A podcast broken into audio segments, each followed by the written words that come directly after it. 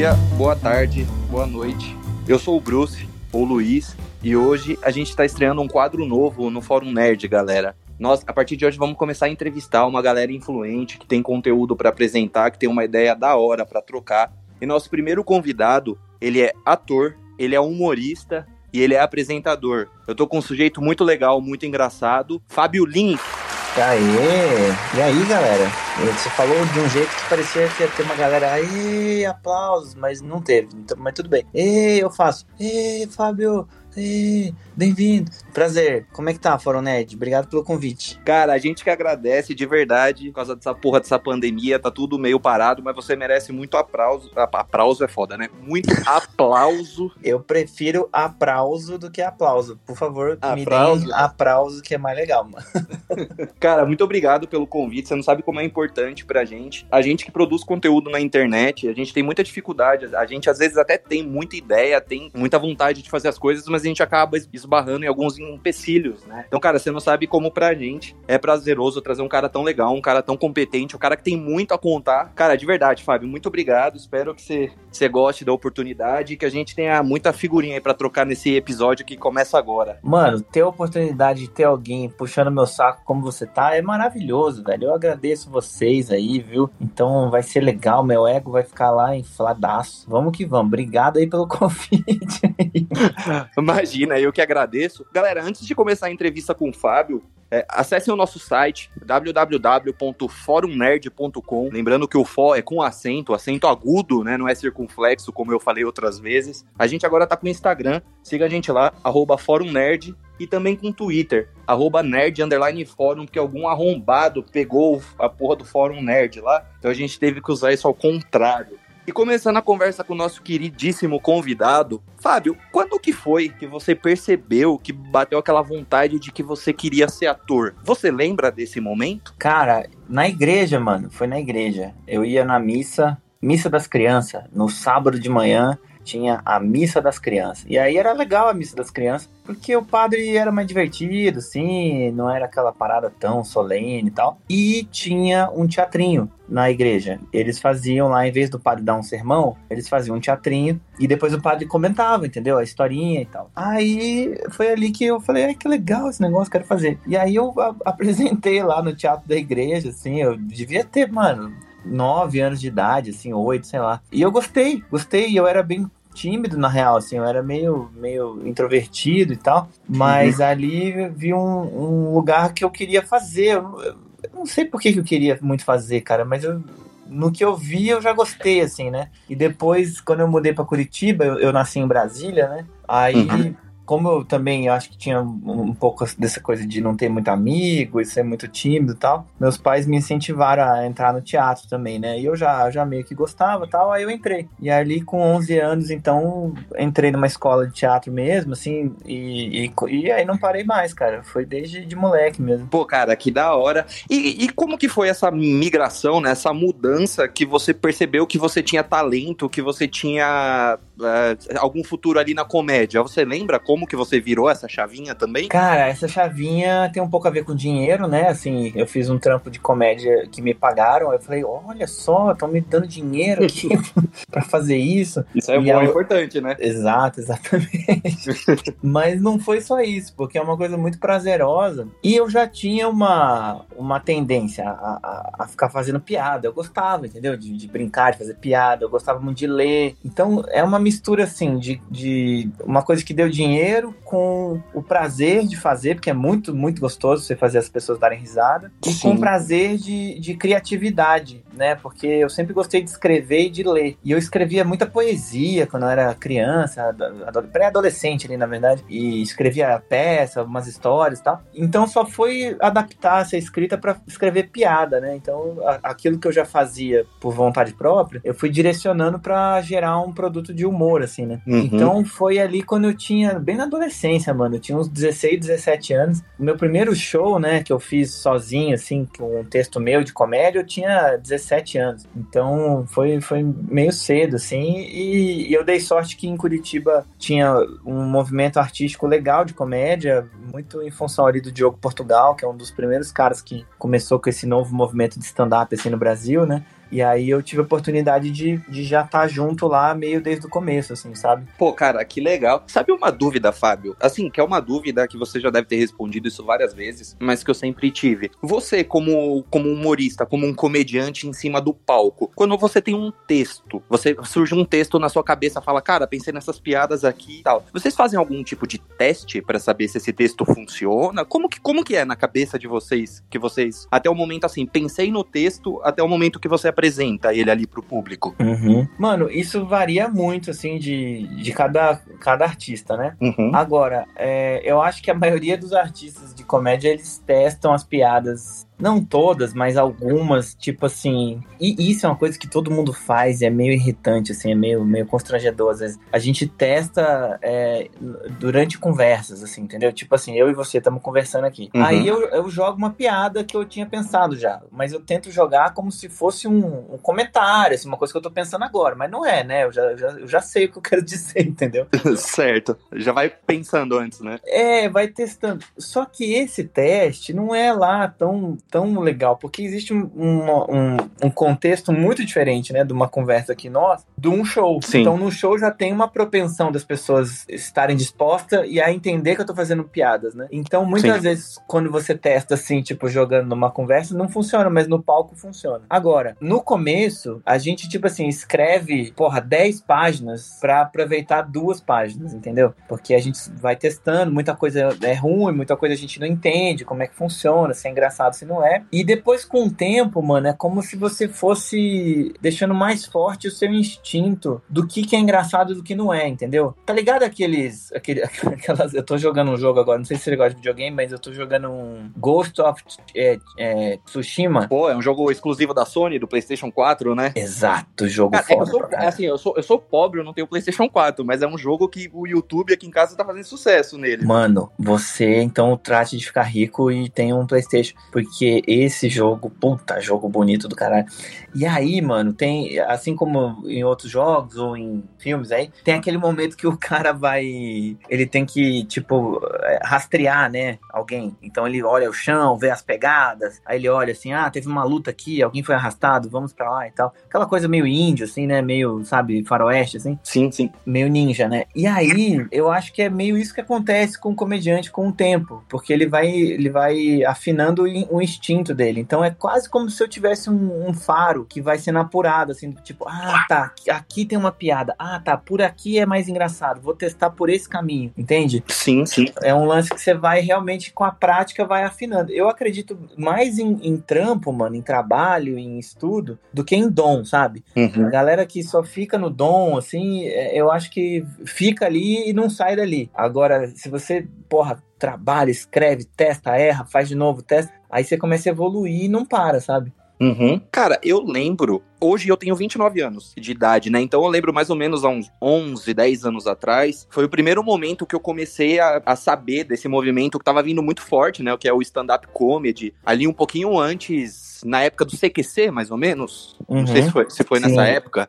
um pouquinho antes, tá? Cara, eu lembro que veio uma leva de, de humoristas muito talentosos surgindo. Era você, era o Rafinha, era o Danilo, era o Maurício Meirelles, era o Bruno Mota, enfim, era uma porrada de, de comediantes. Vocês todos, dentro de vocês, assim, existe esse fator, você comentou que vocês fazem os testes de piada juntos, né? Existe aquele, aquele feedback que o cara fala, cara, se você fizer isso, eu acho que fica melhor. Porque existe uma regra dentro do stand-up é que você não pode copiar piada, né? De ninguém assim. Sim. Eu acho que não é dentro do stand-up, eu acho que é dentro do humor de uma forma geral, né? Que você não pode. Mas essa relação que vocês têm de muita proximidade, isso ajuda, às vezes, na hora de você não estar tá no seu melhor momento para de criatividade, ou até num dia, num momento ali que você tá com algum problema pessoal, e o cara te ajudar e falar, cara, vai, você tem potencial, é isso mesmo, você é foda tal. Isso ajuda muito?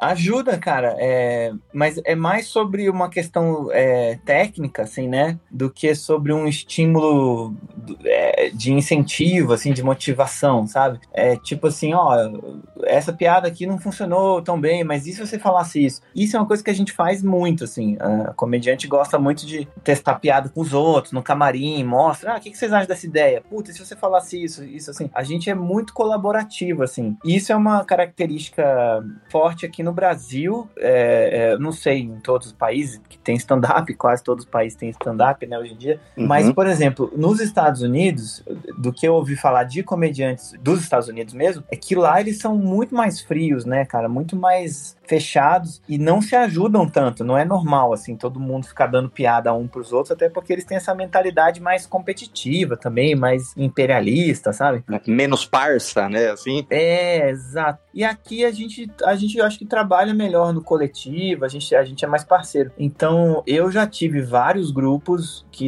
eram grupos só realmente pra gente sentar e trocar ideia pra, pra sair piada. Era tipo assim, ô, oh, pensei nessa premissa, ah, e aí, vamos debater. Aí tal. Ah, tá, agora você. Aí o outro vinha, ah, eu pensei numa piada assim, ah, se você falasse assim, assim, assado. Eu já tive vários grupos. Uma vez eu lembro até que eu fiz um que foi muito bom com a Marcela Leal e o Ben Ludman. A gente se reunia assim toda semana e, e mostrava os textos, aí todo mundo comentava e dava piadas e tal. E muitas vezes a melhor piada do seu texto era, era uma piada que um colega te deu. Mas isso é muito bonito, assim, porque não é que o colega já chegou e, ó, toma aqui essa piada maravilhosa para você, toma que eu tô sendo, é, é, tô fazendo essa boa ação. O seu esforço, né, de, de produzir um material facilita muito pro outro te dar alguma coisa boa. É a mesma coisa que eu falo pros meus alunos, assim, né? Eu consigo ajudar muito mais os textos dos alunos que se esforçaram do que aqueles que só escreveram uma vez lá e nunca mais tentaram é, rever o material, escrever mais, revisar e tal. Porque a pessoa que pensou mais, que se debruçou mais, que, que que explorou mais o, o, caminho, é quase como se a pessoa estivesse cavando uma mina e aí ela cava, cava, cava, não acha piada, não acha piada, mas ela insiste, ela cava, cava, cava, não acha. Então ela tá, sabe assim, tá quase tá a, a uma a uma marretada ali, não sei como é que chama aquela porra, de achar o ouro.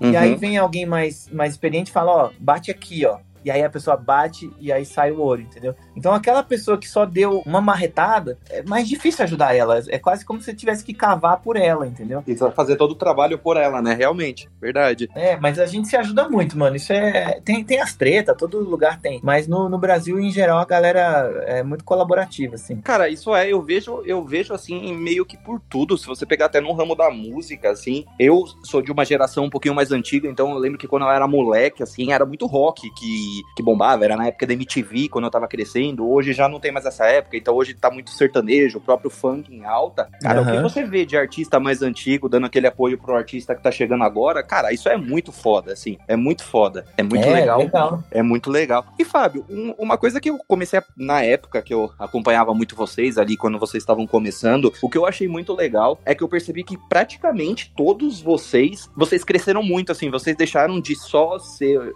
só eu digo entre aspas, assim, né?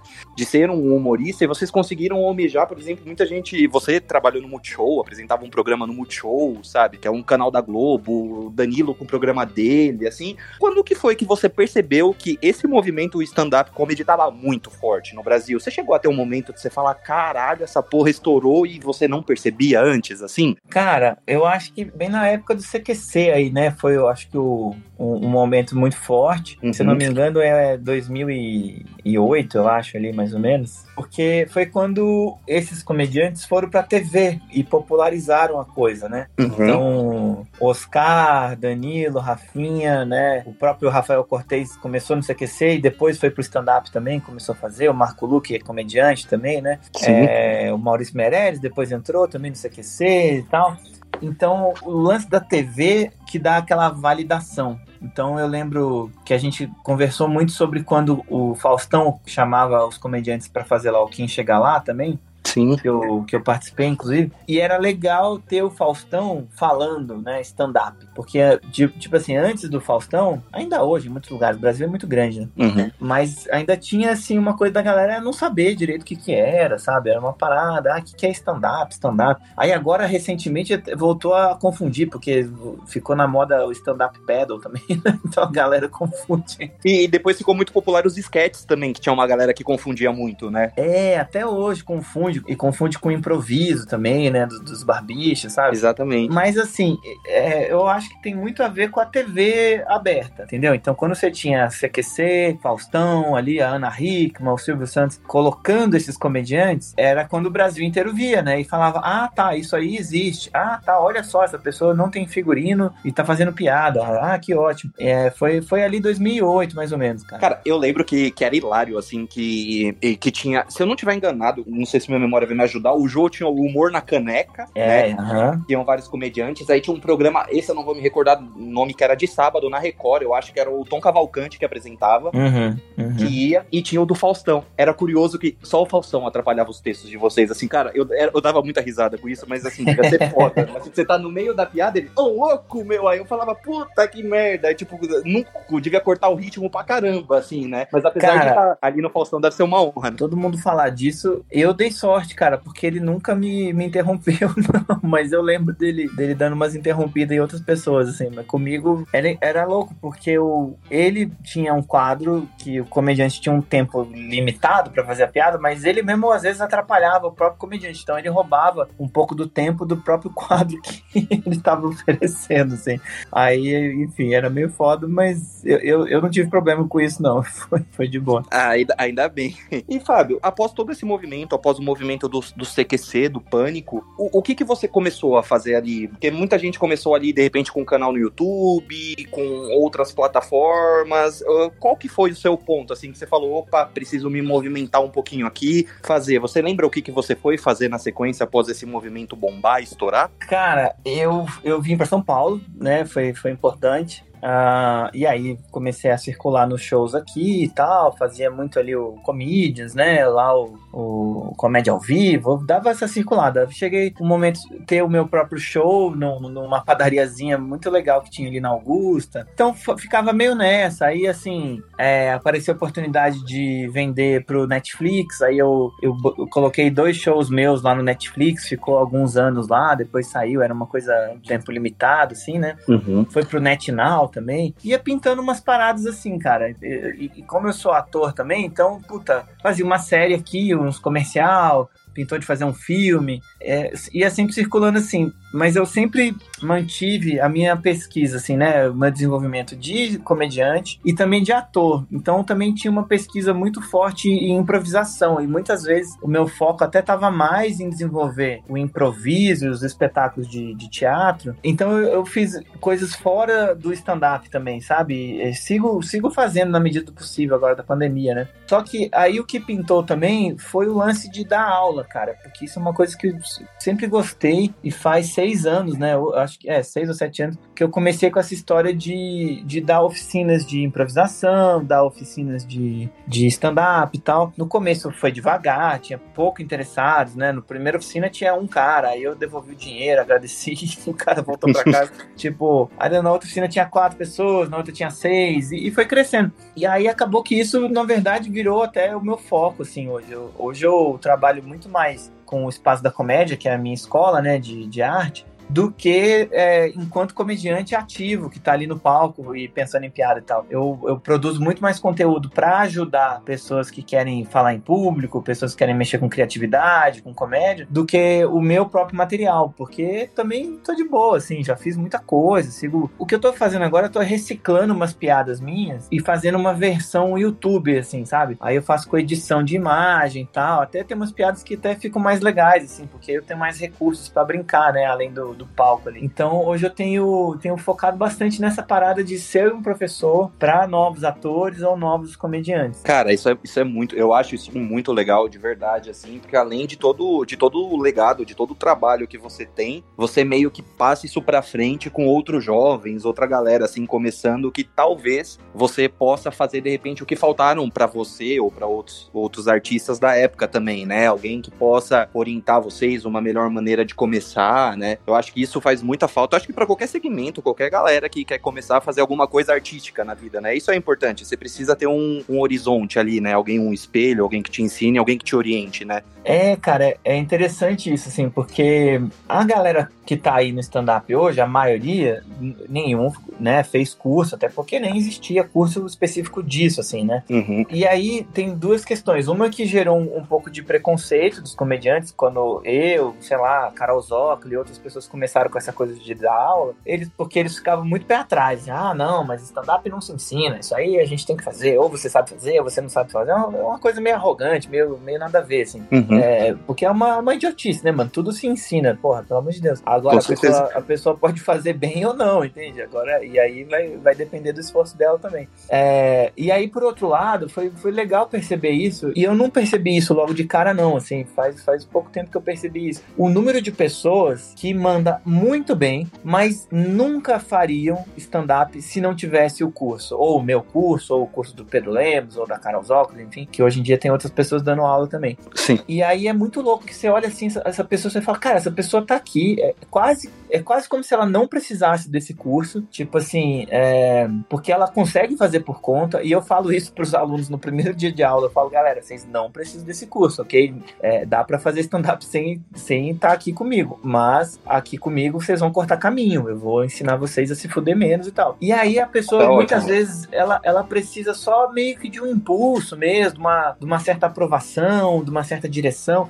Às vezes tem mais relação com é, uma cura de autoestima da pessoa do que uma questão técnica se a pessoa sabe fazer piada ou não, entendeu? É mais sobre você olhar para a pessoa e falar: olha só, você também pode, você também é capaz, você dá conta. E isso estimula ela e ela, e ela se sente preparada para se arriscar entendeu? Não é tanto sobre a técnica da piada. E isso eu, eu, acho muito bonito, assim, dessa história da educação, sabe? Porque eu tô pensando agora aqui numa ex-aluna minha, a Dani Franco, hoje. Inclusive, ela é parte de um grupo muito legal de stand-up que chama Dopamina, é um grupo só de mulheres e tal. Cara, essa mina é demais. Ela é mais velha que eu, ela tem 40, 40 e tantos anos. E ela, ela era muito insegura, mano. É isso, ela, ela, ela era muito insegura. Só que ela é muito boa. Tipo, ela escreve umas piadas ótimas, assim. E o que ela mais precisava era de estímulo estímulo. Era de alguém falando, não, tá massa, vamos lá, tá ótimo, manda ver. E hoje ela tá mandando ver, ela faz um monte de show aí, faz os próprios shows dela tal. Mas não era tanto sobre se ela sabe fazer piada ou não. Era mais, entendeu? Sobre essa coisa da autoestima mesmo. De repente dela se soltar um pouquinho mais, alguma coisa que meio que prendia ela ali e você dá essa ajuda de, meu, vai lá, você é foda, você tem talento, é, vai. E não é só essa coisa desse papo assim, de tipo, ah, você é foda. É, é exercício, é técnica mesmo, entendeu? Eu faço exercícios que, que fazem com que a pessoa se sinta mais confiante. Eu faço exercícios que fazem com que a pessoa se sinta mais segura, é, que dê mais credibilidade para ela, que ela se coloque num estado mais favorável, entende?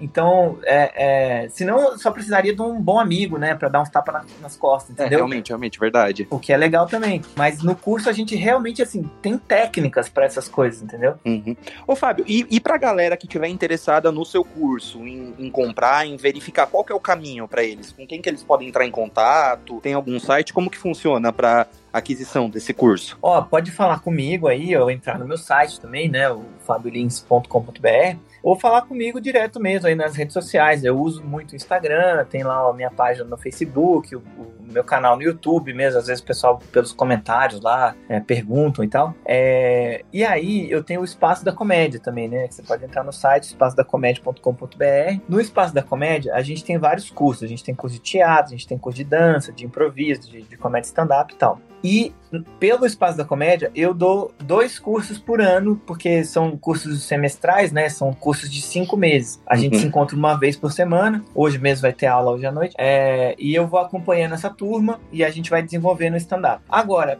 às vezes a pessoa não consegue por causa do horário e tal, ou sei lá, tá sem grana, alguma questão, embora o curso nem seja caro, mas enfim.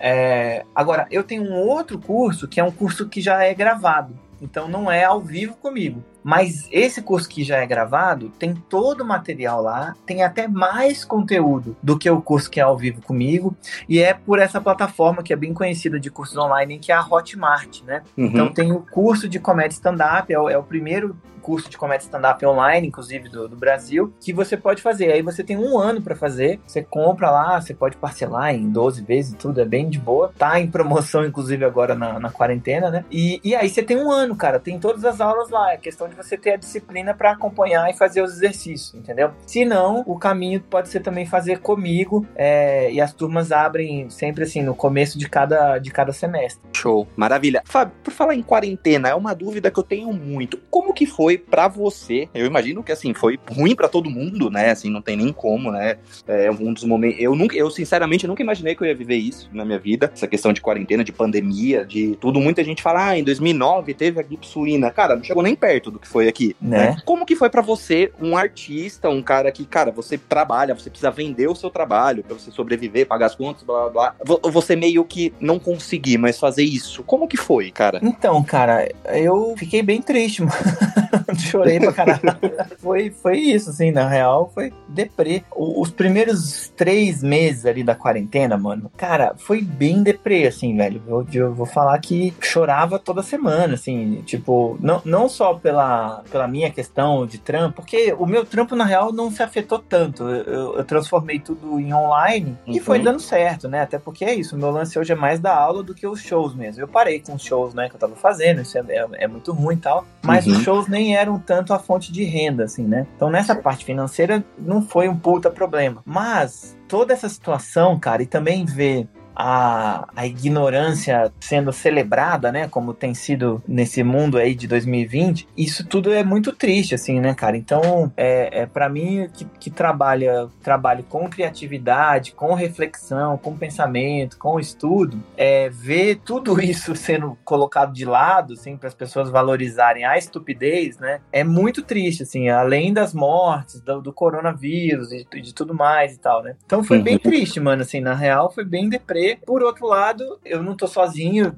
assim, no, do jeito que eu vejo o mundo, do, que eu sinto as coisas. Então também tive muito apoio dos próprios alunos, dos meus colegas, da minha companheira e vi muito amor, muito carinho, muita gente bacana, tipo se unindo, entendeu? Para superar questões, pessoas tendo que escolher novos caminhos e isso também é interessante, né, cara? Às vezes você pensa assim, não, vou fazer comédia, stand-up pro resto da minha vida e é isso que eu vou fazer. Daqui a pouco a pessoa, mano, não pode mais, e aí? E ela descobre que, porra, ela pode ser uma puta cozinheira incrível. E não é pior hum. você fazer comida do que fazer comédia, entendeu? É tão uhum. importante, é mais importante talvez até comida do que comédia, né? Pelo amor de Deus. É, você não consegue rir de, com fome, né? Então, assim, é...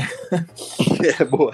Entendeu? Então, é tão, é, sabe, é tão nobre quanto, assim. É... Então, também foi legal ver esses artistas que estão se reencontrando em outros caminhos e, e também é, é, trabalhando um pouco o próprio ego, sabe? De falar Sim. assim, porra, agora é isso, agora eu não vou ser estrela, não vou estar no palco, mas de repente eu vou só ter que varrer a minha casa aqui, entendeu? Tipo, eu tenho, eu tenho um amigo meu que é um puta comediante, cara. Ele é, ele é muito foda. Eu desejo que ele estoure, assim. Ele chama Douglas Brito, cara. Ele é um dos caras mais engraçados que, que, que você vai conhecer na vida, assim. Ele é muito foda. Certo. E, mano, esse cara, ele teve que voltar lá pra, pra casa da mãe dele e tal. Ele mora no, no, interior de São Paulo. Tava falando com ele ontem. E ele falou: É, Fábio, agora eu virei dono de casa, mano. Eu passo o dia aqui varrendo, limpando, fazendo almoço pra minha mãe, pra minha irmã, que sai pra trabalhar, não sei o que, tal, tal. E eu achei isso, assim, do caralho também, entendeu? Eu falei, mano, que, que legal, né, velho? Que você pode fazer isso e cuidar da sua família, sabe? Tipo. Sim, eu acho bacana também. É, mano. Então, assim, a gente vai se reinventando, né, velho? É, é isso, assim. Cara, com certeza. E, Fábio, você que, além de humorista, que você atua a gente que co a gente cobre muito as notícias, né, tanto do cinema, da televisão, nacional, internacional, tudo isso. E a gente está acompanhando recentemente uma briga muito interna do estúdio Warner Bros, né, com um cineasta chamado Christopher Nolan, né, uhum. diretor da trilogia do Batman, tal, do filme Tenet. O Nolan quis ser o primeiro diretor a, a lançar o filme dele na reabertura dos cinemas, tal, um filme que custou 200 milhões de dólares, ou seja, um dinheiro muito alto, né, que ele precisa de um grande dinheiro para se pagar. Nessa volta das atividades, assim, não só do cinema, mas falando em si do cinema, é, você, o que, que você pensa nesse atual momento que a gente vive no mundo? Você é a favor? Você acha que tem que voltar, voltar parcial? Você acha que ainda não é o momento? O que, que você pensa sobre isso, Fábio? Ah, mano, eu acho que tinha que ser um lockdown aí forte, entendeu? Eu também pra... acho, é verdade. Eu acho que não tinha que votar nada, cara. É, porra nenhuma. Eu acho que tinha que. A gente, a gente nunca é, é, abafou a curva, né? A curva só, só cresceu, tipo. É, não não teve Foda. curva, né? Assim, foi direto e reto para cima, na real, né? Uhum. É, então eu sou a favor do, do lockdown, mas me parece que já era. A gente perdeu essa, essa brecha do momento de fazer o lockdown. Agora, dá para voltar tomando os cuidados, né? Então eu, eu comecei a sair agora com a minha companheira ali, a gente foi, sabe, almoçar num lugar, foi tomar um café, umas coisas, e a gente chega nos lugares e vê lá, né, que tem o afastamento das mesas, tem menos, menos pessoas trabalhando, menos, menos clientes, pessoal de máscara, todo mundo tem que ter álcool gel, medir temperatura. Então assim, mano, rola dá para fazer, né? Dá para fazer um show numa casa com 40% da de lotação e tal. Agora, mano, às vezes funciona melhor você fazer um show online do que você fazer um show numa casa que tá todo mundo meio separado e 40% da lotação da casa. Porque o show, quando é casa vazia, mano, já é mais difícil. Sacou? Às vezes, uhum. é, às vezes o show nem é ruim, o show é bom. Só que a questão é que as risadas são baixas, as risadas são, são menores, são mais escassas, porque as pessoas estão mais distantes, entendeu? Tipo, tem menos gente. Então uhum. dá uma sensação que é ruim. E isso pode ir minando a autoestima do, do artista durante a, a performance dele, entendeu? Sim, sim. É, enquanto que se você de repente faz online, sei lá, você meio que tá com foda-se pras risadas, né? Até porque é online e você vai fazendo ali o que você pode é. e, e tal isso é muito de cada um, mano. Eu, particularmente, não tô pensando em voltar a fazer show é, enquanto não, não tiver a vacina, sacou? Não tô, não tô pensando nisso. Mas também na minha posição é, é aquela coisa. O meu foco não tem sido tanto fazer shows. Agora, eu acho que o Brasil e os Estados Unidos, outros países, mano, fizeram tudo errado, né? Eu acompanho o Atila, entendeu? Eu, eu tô junto com o Atila ali. Se o Atila fala que a gente tá cagando no pau, eu, eu confio nele. Eu e, também. E o Atila, ele fala que a gente caga no pau toda semana, né? Então, é. tipo, é Cara, assim, ó, de verdade, eu acho que o Brasil e os Estados Unidos, assim, não sou ninguém para falar, mas vou falar, enfim. É, eu acho que o Brasil e os Estados Unidos, eles fizeram exatamente, mostraram pro mundo inteiro o que não se deve fazer na pandemia. O que não se deve fazer, cara, fizeram totalmente errado. E o pior de tudo, não querendo entrar em aspecto político, não é nada a intenção disso. O pior de tudo é que eu vejo um monte de gente que, não, acha que tá tudo certo, que é isso mesmo, que o Brasil tomou a posição correta, que os Estados Unidos também. Eu falo, tá, porra, aí é foda, né? É foda, mano. Eu tenho, eu tenho uns amigos em Angola, é, em Moçambique também, uma galera de comédia, de stand-up e tal. E eu falando com, com o Simeão ontem, e ele falou que lá também, mano, lá em Angola tem uma galera, assim, que nem acredita no vírus, entendeu? Que, que sai sem máscara, que não tá nem aí, que, que já tá voltando, entendeu? Aqui em São Paulo foi ridículo, né, velho? Era o auge de número de mortes quando as paradas começaram a reabrir, assim.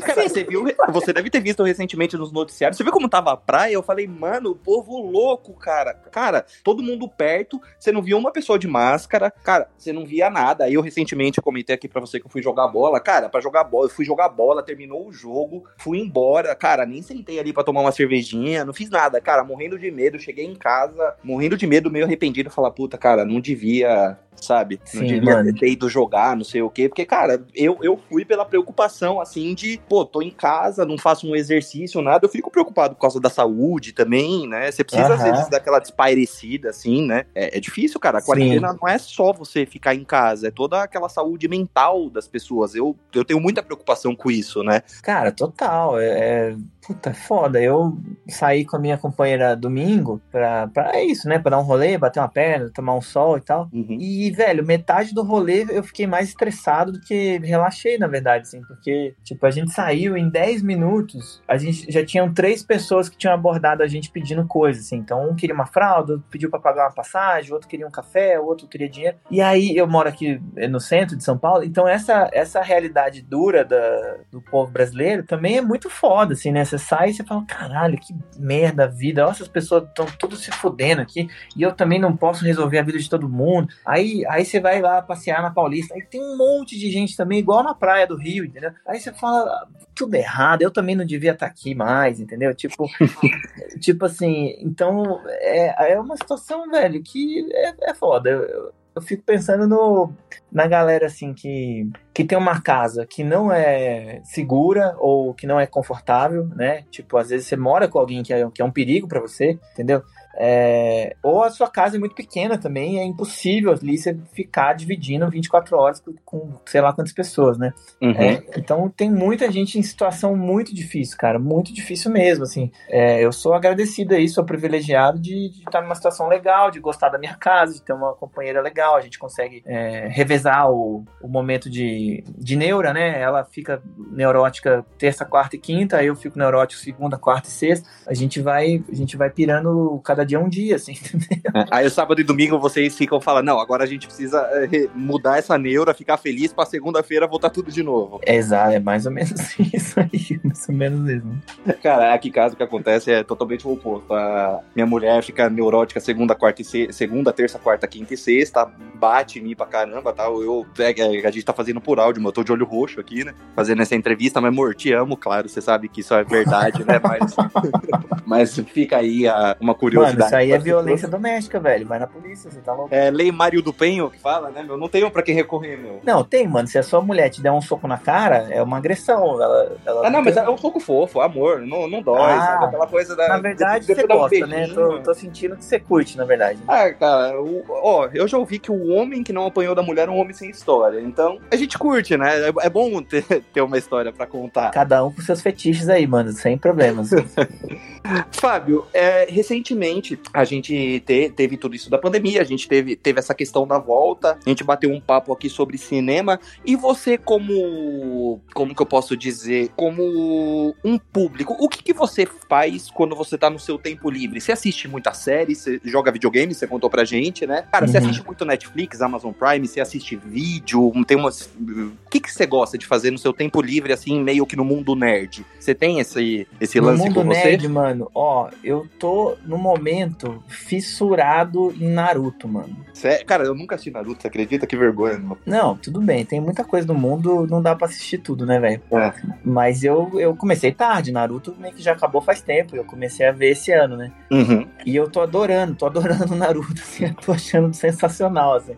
E eu. Mas então, eu tô assistindo isso, eu gosto muito de ler, eu leio pra caralho, assim, tipo. Eu gosto de deitar na rede, eu boto três, quatro livros e quadrinhos do meu lado, aí eu vou revezando ali. Eu leio um capítulo de cada um, assim, vou, o que, o que, você tem, tem lido ultimamente? Assim, você lembra seus últimos livros, seus últimos quadrinhos? Cara, no momento eu tô lendo os quadrinhos do André Dahmer, não sei se você conhece, deve conhecer. Sim. É, ele é foda demais, ele faz umas tirinhas que são muito ácidas, assim, muito engraçadas. É, tô lendo um outro quadrinho que é muito bom, que chama Na Quebrada, que é um compilado de vários artistas, assim. Eu vi esse quadrinho pela indicação daquele canal que eu gosto pra caralho, que chama Meteoro Brasil. Uhum, sim. É, eles indicaram lá, eu fui atrás e realmente o quadrinho é muito bom eu tô sempre lendo alguma coisa de comédia ou sobre comédia. Então, assim, algum estudo sobre comédia, psicologia, história, enfim, como fazer piada, essas coisas. Acabei de ler um livro que eu recomendo muito para quem gosta de estudar comédia, que chama On Humor. On Humor do Simon Critickley, que é um filósofo é, inglês. Não tem tradução desse livro, então é mais para quem consegue ler o inglês ali e tal. Mas é um dos melhores livros sobre comédia que eu já li, cara. Fábio, mas eu gostei do sotaque, assim, porque eu sou um cara burro pra cacete no inglês, eu não manjo nada. Vou até contar uma história para você aqui, que quando eu passei o e-mail para você, fazendo o convite para essa entrevista tal, depois que você respondeu, eu me empolguei, né? Aí eu falei, ah, agora eu vou sonhar alto agora, vou fazer. Aí eu mandei um e-mail, sabe para quem? De verdade, isso não é piada, pro Axel Rose. eu mandei um e-mail pro Axel Rose. Brisei, eu falei, não, vou entrevistar o Axel agora nessa porra. Cara, brisei. Só que aí depois que eu mandei o e-mail, eu falei, caralho, eu não sei falar inglês. Você mandou, oi Axel, tudo bom? Espero que você entenda português. the book's not the table, Axel. Hey man, é só o que eu sei. Mais do que isso eu não falo, porque assim, eu só sei falar os palavrões em inglês, isso eu sei ah. todos, assim, coisa ruim a gente faz. Em nome de bebida. Então eu ia falar, white horse, man, fuck yourself, oh yeah, É só isso que eu ia saber falar pro Axel. E depois eu comecei a falar, mano, como eu sou burro. Óbvio que o Axel não respondeu meu e-mail, graças a Deus, né? E se ele respondesse, a gente ia marcar a entrevista na segunda-feira e só ia gravar na quarta, né? Que ele ia atrasar uma semana, né? Pra gravar essa porra. Mas... Mas, velho, você é, que tem aí o podcast Fórum Nerd, galera nerd acaba aprendendo um pouco de inglês ali por tabela, né? De tanto consumir filme, sabe, videogame, essas coisas, você vai meio aprendendo ali, né? Um pouco. Você Assim, não- e, tem, e tem muita coisa, porque assim, é, o nerd, ele mudou muito. Assim, na época que eu era moleque, o termo nerd era um termo totalmente pejorativo. Né? Quando você falava, ah, fulano é nerd, assim, na época, pelo menos onde eu estudava, a galera já imaginava que era aquele menino que sentava na frente da sala, que a turma do fundão tava jogando a cadeira nele, sabe? Era uma coisa muito assim, na época que eu era novo. Sim. Hoje, hoje em dia, ser nerd é ser cool, é legal, é, é, é moderno, sabe? Você ser. E no mundo nerd tem muita coisa que é em inglês, assim. Até nos videogames, tem muito videogame que ele não é dublado ou legendado, né? Aham. Então, meio que. Principalmente videogame antigo, se você pegar ali a época do Play 1, do Play 2, cara, eu lembro que eu jogava Resident Evil, eu era muito fã dos primeiros jogos. Aham. Cara, era tudo em inglês, você não sabia nada que tava acontecendo na história, ou às vezes você tinha que quebrar a cabeça, deduzir, ou ir lá e pesquisar, que era muito mais difícil do que hoje em dia, né? Sim, pela sim. questão da tecnologia, mas você tinha que se virar e tem muito quadrinho, tem muita história, muito livro que também não é traduzido, né? Então vai ali do nerd, da pessoa ter essa vontade, que eu confesso que eu não tive muita, assim, de você bancar e falar, não, vou ler, vou. Tem um amigo que ele ama O Senhor dos Anéis e ele lê em duas, três línguas e eu mal consigo ler em português, sabe? Eu falo, cara, nem em português Esse-. Esse é nerd raiz mesmo. Esse aí. Não, esse é, e- esse é o termo nerd. Agora, uma vez eu, eu conversei com, com o Marcos Castro e ele me explicou assim que ele ele, ele, ele achava que tinha uma diferença. Pra ele é muito nítido assim, a diferença entre ser geek e ser nerd. É, eu, não, eu não sei se eu ainda sei essa diferença. Você diferencia isso? Geek de nerd? Cara, não sei, assim, mas um chutômetro, assim, eu acho que o nerd. Porque, assim, o termo nerd, na definição, ele é quando você gosta muito de uma determinada coisa e você vai muito a fundo nela, você procura saber tudo ou o máximo possível. Por exemplo, ah, você pode ser um nerd no quesito comédia, no quesito humor, no quesito apresentação, por exemplo, né? E de Hum. repente outros temas você não ser. Por exemplo, eu sou muito fã da Nintendo. Uhum. né? Sou, sou muito fã, então você apertou de videogame, eu tenho um Nintendo Switch. Sou, só tem eu e mais quatro pessoas no mundo que tem esse videogame. Eu sou uma dessas quatro, né? Pessoas que, pessoas que tem. Então, no termo da Nintendo, se você falar, meu, como que o Mario foi fundado, criado lá, porque que ele tem bigode, cara, se eu me inventar tudo isso, eu sei. Aham, Então, assim, aham. nesse termo eu me considero nerd. Eu acho que o geek, sei lá, penso eu, que ele deve ser, eu acho que de um fator geral, talvez. Assim, ele conhece um pouquinho ali daqueles universos, sei lá, da Marvel, da DC, de Star Wars, Star Wars. Hum, uhum. outra- Mas não sei, tô chutando. É, tem alguma coisa a ver com isso? Você lembra? É, mano, parece que é isso. Uma pessoa que é nerd é isso. Ela é uma pessoa que, que estuda muito alguma coisa. Então ela é nerd, pode ser nerd de futebol, nerd de videogame, nerd de concreto, né? Sei lá. Uhum. E o geek tá associado a que- coisas pop. Né? Então, assim, a pessoa que gosta muito dessa, dessa cultura pop é, é, engomadinha, assim, meio voltada para para figuras da, de, de quadrinhos, né? E séries e filmes, essas coisas. Então, o, o geek é mais desse lugar, assim. É, eu acho que o nerd ele tem uma inteligência em alguma coisa ali que ele tá desenvolvendo e pesquisando. O geek, ele pode ser burrão, ele só gosta de camiseta da Marvel, entendeu? É tipo assim. Eu gostei, gostei da definição. Ele é mais um cara mais, mais visual, mais um. Na época do rock a gente falava esse termo de poser, né? A gente usava Pode ser, muito. eu acho que pode ser. É, entendeu? É isso, é geek.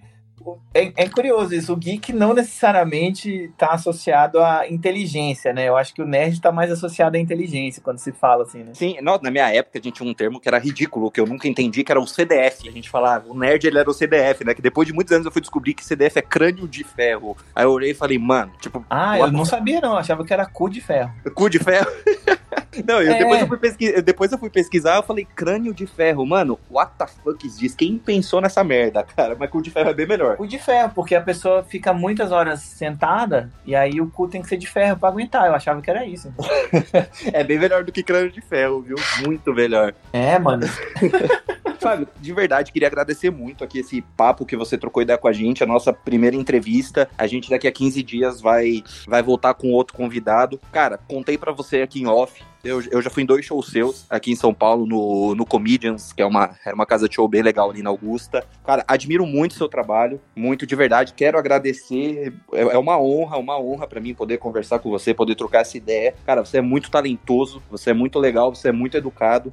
Cara, de verdade, você não sabe o quanto tá significando para mim, pro Fórum Nerd como um todo, você estrear esse quadro, né, que se chama FN, as iniciais de Fórum Nerd Entrevista. Fábio, de verdade, muito obrigado mesmo, que você tenha muito sucesso, que você realize todos os seus sonhos. E, cara, obrigado, é isso que eu tenho para dizer, Fábio. Ô, meu querido, você foi muito, muito carinhoso, mano. Obrigado demais aí pelo carinho, pelos elogios e tudo mais. Que bom poder colaborar aí com o projeto de vocês, né não?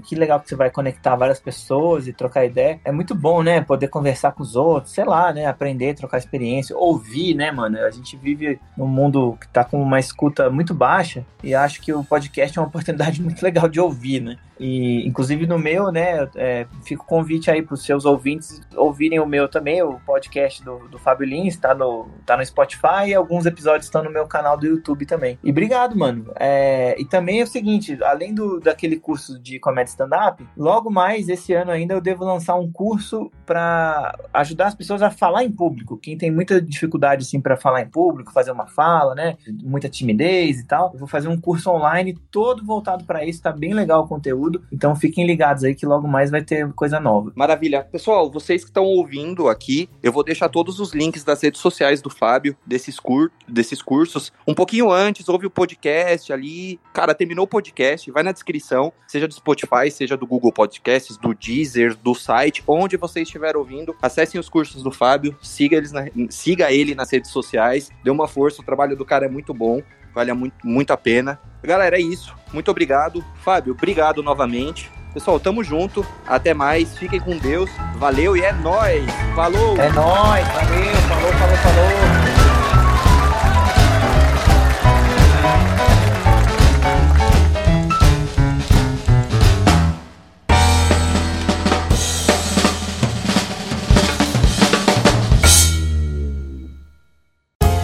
Podcast foi editado por Léo Oliveira.